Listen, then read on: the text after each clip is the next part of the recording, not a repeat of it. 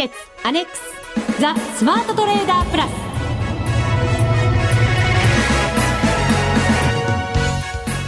ス。全国のリスナーの皆さんこんにちは。内田まさです。この時間はザ・スマートトレーダープラスをお送りしていきます。まずは福福コンビをご紹介しましょう。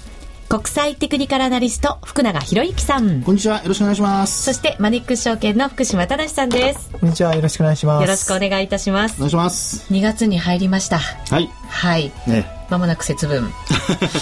ね節分というと株式市場では、節分天井って言いますよね,、はい、ね言いますね。あんまりいい言葉じゃない気がするんですけど。ねまあでも最近で言うとあんまり当てはまった時はないんですけどね。そうですね、はい、えー、福島さん為替でも何かこう2月ってポイントがあったりするんですかね？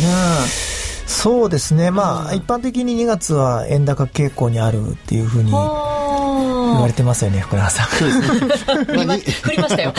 あの2月3月ですかね、えー、やっぱどうしてもあの日本企業があの決算がありますんで、はい、あの延転してあの海外での儲けを延転して日本に送金すると、まあ、こういう動きはあのレパトリーってよく言いますけども、ね。えー、まあ、そういうことから若干需給がこう円高傾向になるっていうことはよく言われますけどね、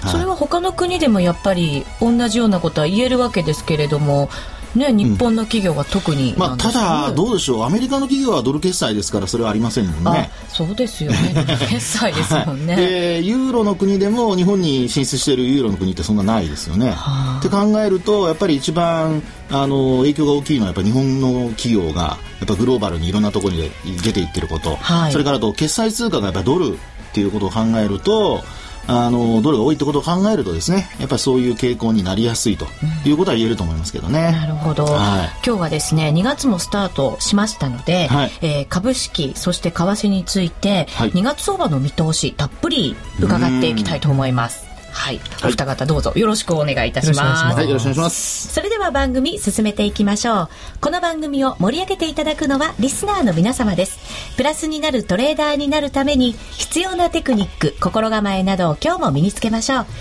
最後まで番組にお付き合いください。この番組はマネックス証券の提供でお送りします。スマートトレーダー計画、よーいドンザ・スマートトレーダー計画、用意ドン。このコーナーでは、スマートなトレーダーになるためのノウハウ、実践テクニックについて教えていただきます。よろしくお願いいたします。お願いします。えー、まずは、為替についてですけれども、明日、雇用統計をアメリカでは発表控えています。はい、注目も集まっているかと思いますが、はい、先日 FOMC がありまして、えー、今回の雇用統計やっぱりその経済の部分をしっかり確認していく上では重要になると思うんですよね。そうですね。まあ、あの、昨晩発表されました、その、雇用統計の前哨戦という形でね、よく、はい、取り上げられますけど、ADP の雇用報告ですね。はい。まあ、こちらが、えー、っと、17万人ちょっとの確か増加だったと思うんですけどもそうですね、プラス17万人で、予想が、はい、えー、18.2万人でしたから、予想を、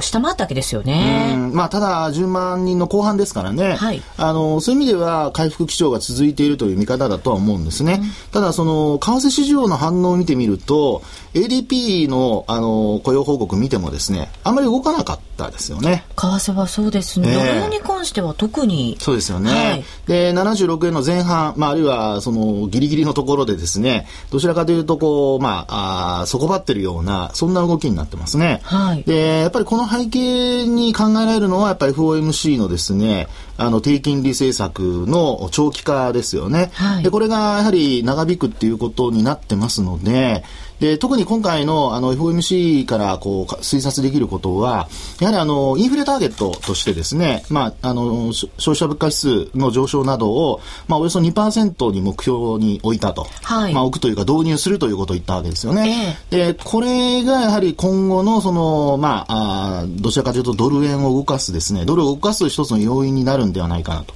で、なぜかというと、あの、消費者物価指数が上昇することによってですね、今、囁かれている QE3 ですね。これやっぱりあの、やっぱ FRB が一番恐れているのは、これまでも、あの、バーナンキー議長の発言の中にありましたけども、やっぱりデフレですよね。はい、日本のようにはなりたくないと。はい。そうなんですよね。で、前回の、あの、消費者物価指数の数値を見ますと、こちらは前月比変わらず、だったんですね、はい、ですからそういったところからしますとやはり一番その為替が動きそうなのは消費者物価指数の上昇、まあ、これによってですね、えー、まあ今あの内田さんの話にあったように雇用統計が良くなっているそれから企業の業績もそんなに悪くない、はい、でなおかつマクロ指標もですねあの ISM の製造業の数値昨日発表されましたけど、まあ、これも予想には届かなかったんですけど前月を上回る水準で非常にまああ好結果になっていると、まあ、加熱しすぎずというところですよね、まあ、ですのでこういうその全体の背景からすると、まあ、ここで本当にこう消費が伸びて、で、消費者物価指数が上昇するということになると、金融緩和が必要なくなる可能性も出てきますから。そうですね。できなくなりますよね。はい、そうなんですよね。まあ、やらなくても済むならやらない方がいいですもんね。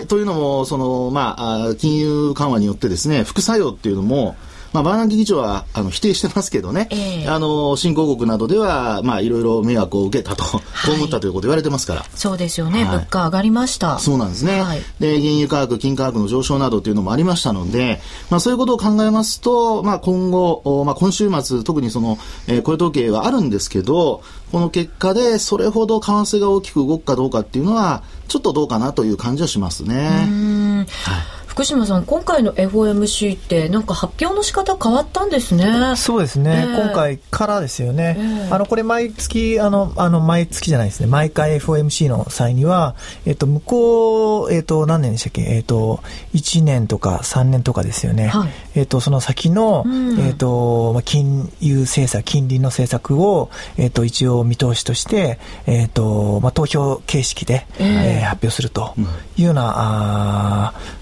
形式にしたので、まあ、今まではあの今回は据え置きです。で、えっ、ー、と、その後のバナンキさんが、まあ、今後ああの、どうしていくっていう声明文だけだったんですけども、はい、結構、こう、先の金利の、えー、状況までこう発表するようになったので、えー、逆にまあ、それが、えっ、ー、と、一つのこう、えー、まあ、トレーディングする際の参考に、えー、できる、まあ、メリットも、あの今回あるのかなというふうには思ってます、はい、そうですね。あのゼリ金ゼロ金利を解除する時期が2013年の後半かなっていう見通しでしたけど、はい、それが1年先延ばしされて14年の後半という、うん、まあ、かなり伸びた感じはありますよね。そうですよね。ちょっと意外でしたよね、えー、あの FOMC のあの、まあ、直前まで実はドル円で見ると78円の前半まで上昇してましたからね。結構いい感じで上がってきてたんですよね。ねで、その発言を受けて急落という形になって、はい、まあその反動が今も続いてるっていうことなんですけども。も上げてた分そのまま失っちゃちゃいましたよね。ねで、なおかつ、その76円50銭台というのがそれまでのサポートだったんですけど、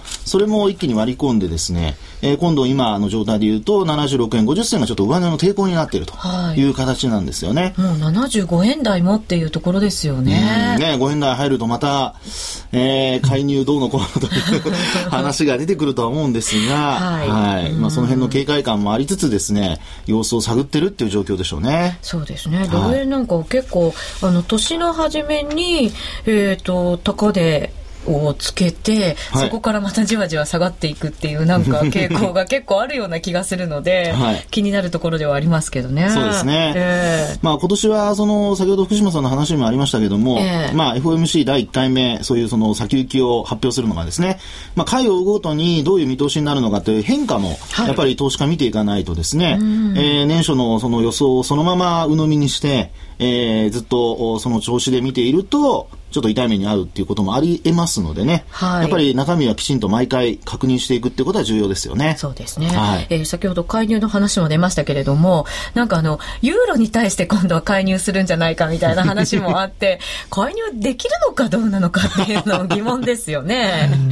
ねまあでも、どうなんでしょう、あの、政府日銀です、まあ、あの、政府がどう考えるかだけなんだと思うんですけども、はい、あの、別にその、表だって、例えば前回の為替の介入ですね、あの、アメリカから批判されたわけでもないですし、あと、ヨーロッパでもその表だって言われたわけじゃないですよね。関係筋の話とかいうのでですね、あの、まあ、介入に対して否定的な意見が出たとか、はい、そういうことは言われるもののですね、えー、ですから、本当に切羽詰まってるとなると、それはもう、あの、なりふり構わずやるしかないってことになるので、うんあ、そうなるとやっぱりスイスがね、あのユーロとあのペグをしましたけども、はい、あのスイスフランとユーロをですね、まああのどういう形にせよやっぱり断固たる措置というのを行動で示すというのがですね、やっぱりちょっとあのまああその円高が嫌だっていう人にとっては期待されるところですよね。はい。さあそしてユーロなんですけれども福島さんこれもちょっとまあ、昨日、一昨日ぐらいから荒っぽい動きでもあるんですけれども、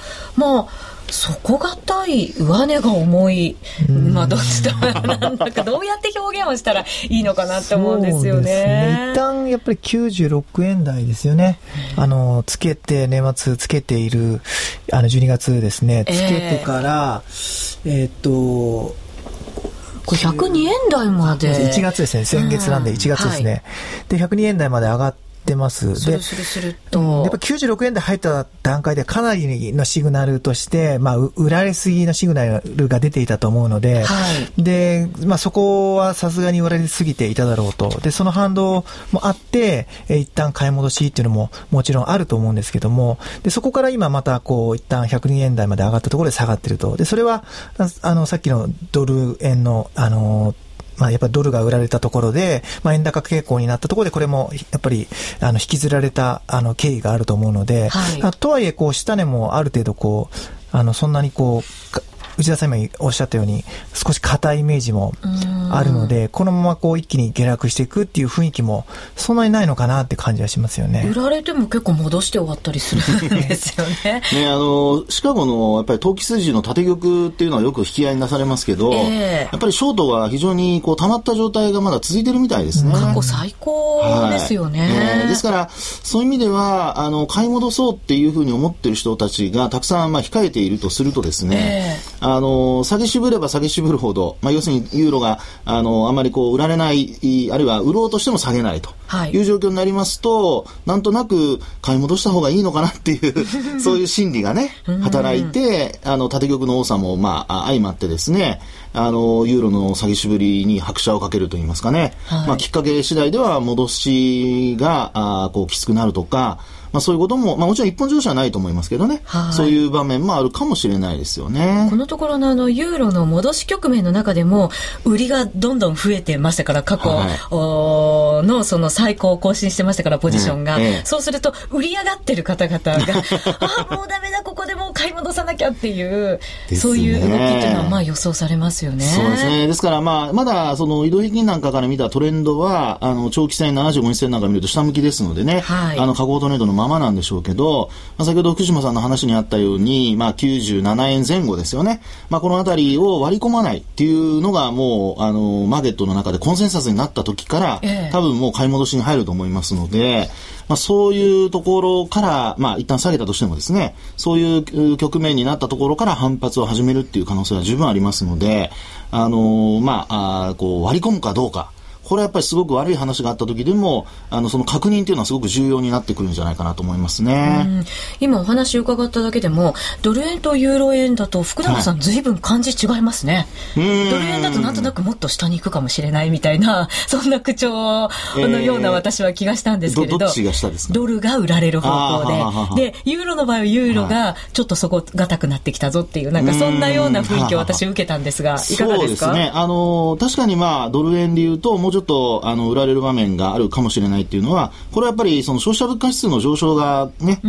の、やっぱりこう、顕著にならないと、QE3 の思惑っていうのはずっと続きそうですので、まあ、そうなると、先ほどのあの、まあ、季節要因でレパートリーの話もありまして、はい、えー、95円台入ってくる可能性もね、介入もできないとなると、うん、可能性は出てきますよね。で、一方でユーロは縦玉がそれだけ溜まってるとなりますと、これは需給からやっぱりちょっと売りづらいと。あの、もう9カ国の格下げもあった後ですからね。はい、ここから他にも追随して格下げ、あの、フィッチかな、どっかが、あの、フランス以外のところ格下げしましたけど、まあ、それでもユーロ下落してませんからね。なので、本当にユーロに関しては、あの、崩壊するか、あるいは、あの、いい方向に向かうか。で、もしその中途半端な状態が続くとなると、やっぱもみ合いというですね、はい、なんか、まあ、わかりやすいようでわかりにくい。ちょっとね、トレトレードしてる人にとっては、なかなか、こう、踏ん切りがつかないような、はい、まあ、どこで線引きしていいのか分かりづらいところではありますけどね。本当そうですね。分かりづらくなってきました。うん、ただ、まあ、うん、5ドルのやっぱり動き見ると、うん。ええ、あの、そのコモディティも、まあ、比較的、こう、堅調に推移していて、原油なんかも結構熱いですもんね。なん。で、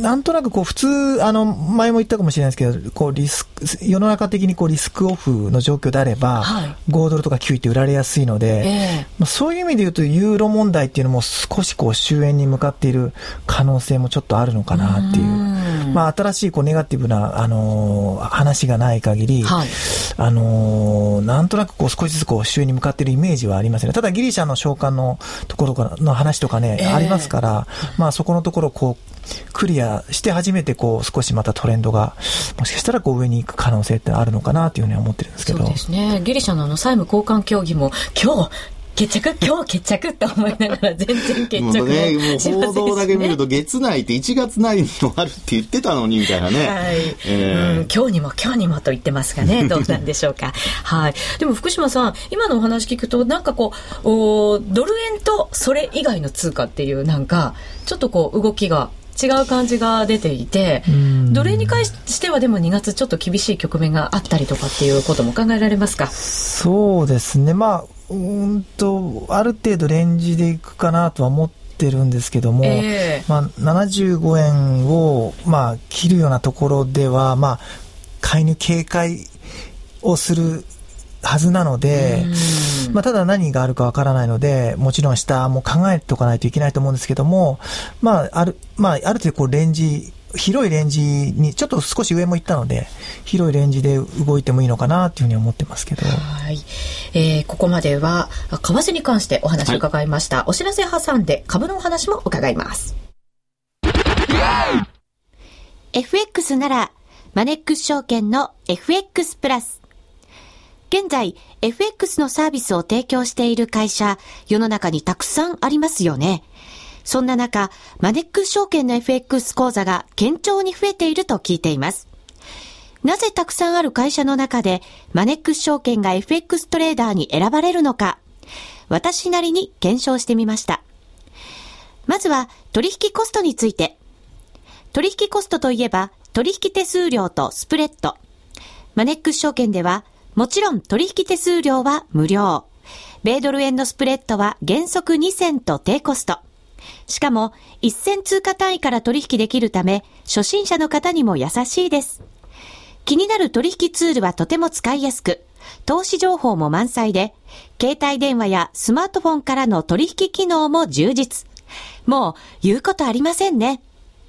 さらに皆さんに朗報。今なら新規講座開設19,200円相当プレゼントキャンペーン実施中。講座開設のお申し込みはパソコンや携帯電話からマネックス証券で検索。今すぐお申し込みを。FX は予託した証拠金額より多額の取引を行うことができるレバレッジ取引であり、取引対象である通貨の価格や金利の変動により、予託した証拠金額を上回る損失が生じる恐れがあります。お取引の前には必ず、契約締結前交付書面の内容を十分お読みになり、リスク手数料などをご確認ください。マネックス証券株式会社、金融商品取引業者、関東財務局長、金賞第165号。ザ・スマートトレーダープラス。今週のハイライト。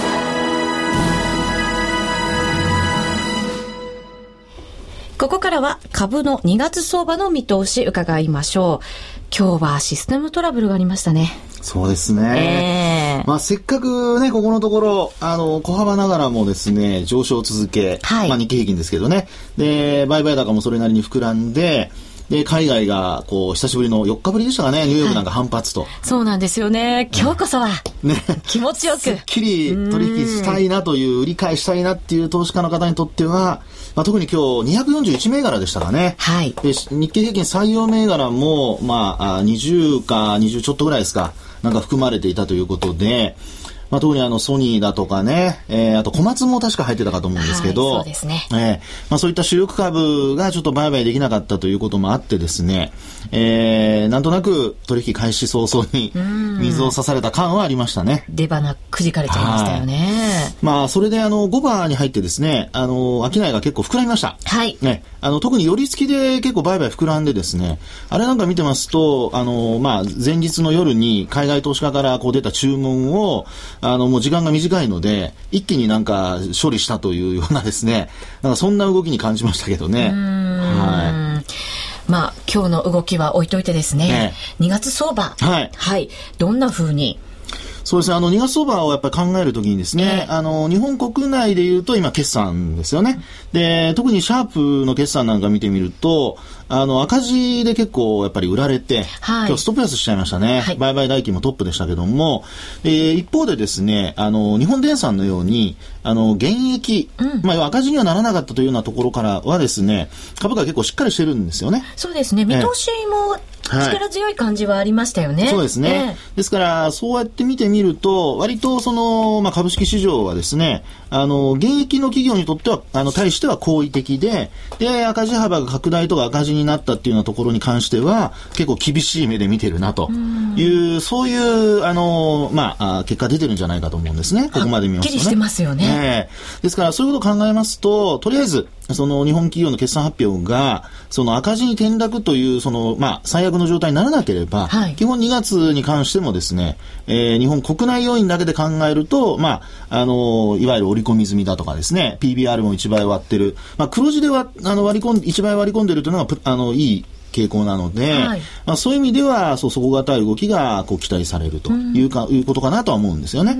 はい、でもそういうふうにこう受け止められるというか、ええ、あの動けるようになるってことは相場全体の地合いもすごく良くなってるんじゃないんですか？うんそうですね、まあ、すごくをつけていいかどうかわかりませんが。まああの売買高からすると今日も20億株超えてますし、売買代金でも1兆2000億超えてますからね、2000億前後ですので、まあそういうところからしますと、あの内田さんの話のようにですね、えー、動きやすくなっているっていうのはあると思いますね。で一方でその、まあ、支援材料として考えますと、あの、今ももうヨーロッパの取引開始されてますけど、はい、今日も上昇してスタートしてるんですよね。で、あと、ニューヨークも高値圏での、まあ、もみ合い。で、昨日なんかも一時百数十ドルね、上昇する場面ありましたが、はいあの、昨年、まあ、7月の高値は一旦終値ベースで抜いてますので、まあ、昨年の5月の高値ですね、4月30日かな、の高値が昨年の最高値なんですけど、終値のですね、はい、まあ、これに近づく、あるいは抜くっていうようなことになってくると、やっぱり東京マーケットに対しても、まあ、ユーロがさっき、為替の話ありましたけど、えー、ドルが弱含みでもですね、えー、海外市場の上昇につられる形で、あの、まあ、支援材料になって、日経平均に関しても、あるいはトピックスに関しても、上昇っていうことが考えられるんじゃないかなと思いますね。為替の動きも、すごくこう、株を見ているような感じがしますけど、はい、株も結構、為替の動き見ながらってところもありますよね。そうですね。でも株式市場は結構移り気でですね、あの、ドルを見たり、ユーロを見たり、えーそうか、通貨で変わるんですね。通貨で変わってますよね。で、まあ、特に今ドルの動きがないっていうのもあるんでしょうけど、えー、ただ、その、1月25日、昨、えー、先月高値をつけたところですね。えー、ここなんかはやっぱりあの、ユーロの、先ほどの福島さんの解説にありましたけど、やっぱり97円前後まで行ってから102円まで戻したところ、うん、まあ、ここでやっぱり、あの、日経平均株価も上昇した、トピックスも上昇したということなので、はい、あの、どちらかというと、本当に株式市場は、あの、どっちか都合のいい方を見てですね、なんとなく動いてるような、そんな感じはしますね。なるほど。はい、日本株出遅れてる、出遅れてるとずっと言われ続けてますけれども、はい、どうでしょう？外国人の動きに変化ありますか？いや、外国人ずっと買い越しですもんね。ねですから、そういう意味ではもう変化という意味では、外国人投資家は、とりあえず、変わってるんですね、えー、変わってるってことだと思いますね。はい、もっともっと買ってくれるといや、でもね、それ後から追っかけて日本本人の投資家が買うと、高値掴みになるので、確かに。それはちょっと気をつけた方がいいですね。そうですね。はい、福島さん、個人投資家の方々の動きも少しずつ変わってきてますか？そうですね。やっぱりこの12月がもう非常にひど,、まあ、ひどかったというか、あのー、まあ、あの、トレードも、あの、だいぶ皆さん控えていたので。商い少なかったですもんね。で、1月入って、で、まあ、あの、2月と、あの、だいぶ少しこう変わってきたのかなっていうふうには思っていまして、で、まあ、スタートはそこそこいいぞということで、今年は非常に期待してます。はい。笑顔になりました、福島さんが。はい。続いてはこのコーナーです。みんなで参加、今週のミッション。さあ、それではマネックス証券からのお得な情報、キャンペーンなど伺っていきましょう。今年は期待していますと。すね、はい、山島さんからもね、はい、お話がありました。あの、いろいろな、まあ、キャンペーンやってるんですけども、まあ、いつもあの、FX の、あの、キャンペーンの話が多いんですけども、ええ、まあ、引き続きその FX に関しては、えっ、ー、と、スマートフォンキャンペーンであったりとか、えー、スプレッドの、えー、まあ、半分を、えー、お返しする、えー、スプレッドをお返ししますキャンペーンというのを、えー、やっています。。はい。福島さんが名付けたという。あまりどうなんでしょうね。大丈夫ですよ。しっくりきてますよ。はい、安心してください。で、えっ、ー、とね、ちょっと今日はですね、あの、イベントの話なんですけども、はい、えー、あさって、えー、2月4日、なんですけど、えー、東京でお客様感謝デーっていうのを、えー、開催いたします。はい。明日なんですか？あ、ごめんなさい、あさって。あさってですか？すね、はい。えー、土曜日ですね。でも申し込みはもう終了しているんですけども、はい、えー、まあおそらくこうリスナーの方も、えー、応募されていて、で、まあちょっと今回当選メールを送られた方だけが参加できるっていう形なんですけども、一応会場自体はこう2000名ぐらい入る規模で、大きいですね、えー、で、基調講演で榊原あの、エスケさん。はい。が基調講演で、あとは第2部パネパネルディスカッションっていうのがあって、で、第3部で、あの、うちの松本社長と、あの、伊藤元重先生の、えっ、ー、と、スペシャル対談っていう形でやりますので。スペシャルですね。えー、で、今回、あの、会場はですね、あの、えっ、ー、と、東京ドームの、えっ、ー、と、敷地内にある、えー、東京ドームシティホールってところなんですけども、結構、こう、コンサートとかやれるようなところで、うん、あの、特別、まあ、あの、出演ってことで、あの、今回サンプラザ中野くんをちょっと、よ、呼んでですね。個人投資家でいらっしゃいますもんね。そうですね。すごい長いですよね。ずっと投資されてますね。で、あのまあ、あの、スピーチプラス、あの、一曲だけ。歌も歌ってくれるんですね。歌ってもらうことになりまして。まあ、ただ、投資家の説明会なので、ね、バックバンドはあんまりこう、あの、想像しくできないんですけども、ちょっとアコギ、アコギっていうか、アコギスティックギターを。弾きながらあの、まあ、演奏者がちゃんといてですね。勝手な妄想をしておりました。まあ、そういった形で、こう、今回ちょっとイベントチックに、ね、あのー、やろうかなと。いうふうに思ってます。すごいですね。いろんなね、話も聞けるし、ためになるし、歌も聞けるという 三拍子揃った。そうですね。うん、イベントですね。申し込んだ方は絶対行かないとダメですね。本当本当そうですね。うん。ちょっとあの、当時寒いかもしれないんですけども、あの、ぜひ皆様来ていただきたいなと思います。そうですね。あの、熱気ムームーにきとなると思いますので、はい、行くときは寒くてもですね、しっかり着込んでいただいて、はい、足運んでいただけると嬉しいです。福島さんもいるんじゃないんですか？あ、もちろん。ね、会場内には。うん、今回あの、ちょっとその、全体の運営責任者って形で、あの、頑張ります。そうですか。はい、責任重大ですね。そうですね。まあ、こう、いろいろこう、地方で待ってるセミナーも、ももちろん重要で、はい、えっ、ー、と、あの、やってるんですけども、まあ、規模がやっぱりちょっと大きいので、こう、非常にこう、プレッシャーを感じながらややってます。あらららら それではそのプレッシャーをね、皆さんに解放していただけるようにですね、足を運んでいただいて、皆さんで盛り上げていただければと思います。ぜひ2月4日土曜日、えー、足運んでみてください。以上、みんなで参加、今週のミッションでした。